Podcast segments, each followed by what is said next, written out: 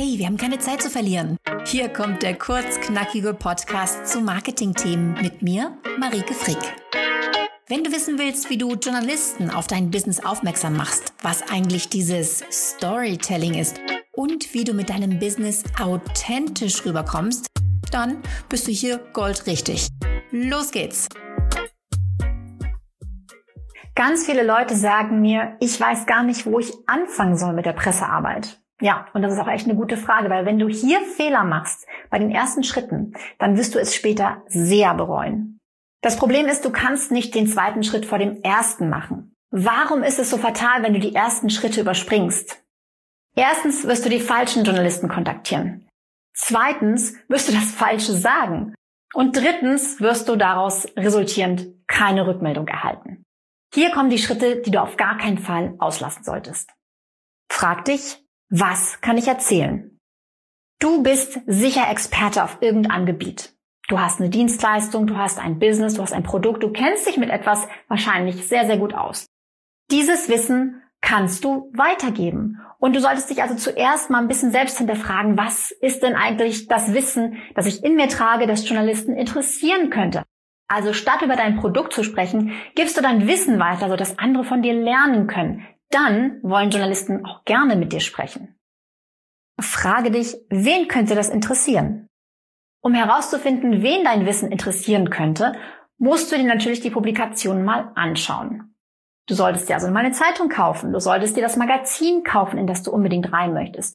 Du solltest dir das Online-Magazin ganz genau anschauen, das dich interessiert. Schau nach Rubriken, Themenseiten. Guck, wo könnte mein Wissen reinpassen? Das ist ein großer, großer Unterschied. Denn wenn du das nicht tust, dann schreibst du einfach irgendwen in der Redaktion an und machst ihm irgendwie unspezifisch ein Angebot und das wird nicht funktionieren. Wie kann ich das maßschneidern? Eine wichtige Übung, die ich mit meinen Kunden mache, ist, dass sie maßschneidern lernen müssen. Das heißt, sie müssen sich fragen, ich habe jetzt ein Thema, ich weiß, worüber ich reden möchte. Ich möchte zum Beispiel meine Meinung zu einem Thema sagen, mit dem ich mich richtig gut auskenne. Wie kann ich dieses Thema jetzt auf die Publikation, die ich mir ausgesucht habe, maßschneidern? Das heißt natürlich auch, dass du nicht hundert Redaktionen kontaktieren solltest, gar nicht kannst, sondern lieber nur fünf zum Beispiel, maximal zehn. Dafür machst du denen einen Themenvorschlag, der genau zu ihrer Publikation passt. Dieser Schritt ist ganz, ganz wichtig und wenn du den auslässt, dann machst du es wie fünfundneunzig Prozent der Menschen da draußen, die machen es nämlich falsch. Finde die Journalisten, die tatsächlich zuständig sind. Wenn du die ersten drei Schritte korrekt gegangen bist, dann hast du jetzt ein Thema, du hast eine Publikation herausgesucht und du weißt, wo in dieser Publikation du ungefähr reinpassen könntest. Welches Ressort, welche Themenseite. Und ähm, du musst jetzt rausfinden, welcher Journalist denn diese Themenseite, dieses Ressort betreut. Das ist eine ganz, ganz wichtige Aufgabe. Ansonsten machst du wieder einen Fehler, den fünfundneunzig Prozent aller Menschen da draußen machen. Du schreibst an redaktion at süddeutsche punkt de, redaktion at spiegelonline punkt de.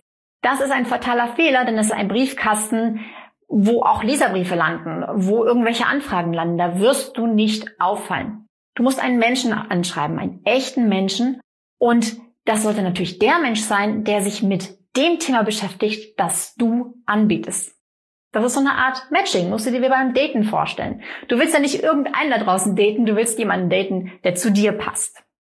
Wenn du diese vier Schritte gehst, dann kannst du jetzt anfangen, dich an eine E-Mail zu setzen, die du dem Journalisten schickst. Vorher bitte nicht, denn das ist der Fehler, den viele machen. Die schreiben erst eine Pressemitteilung und machen sich dann Gedanken.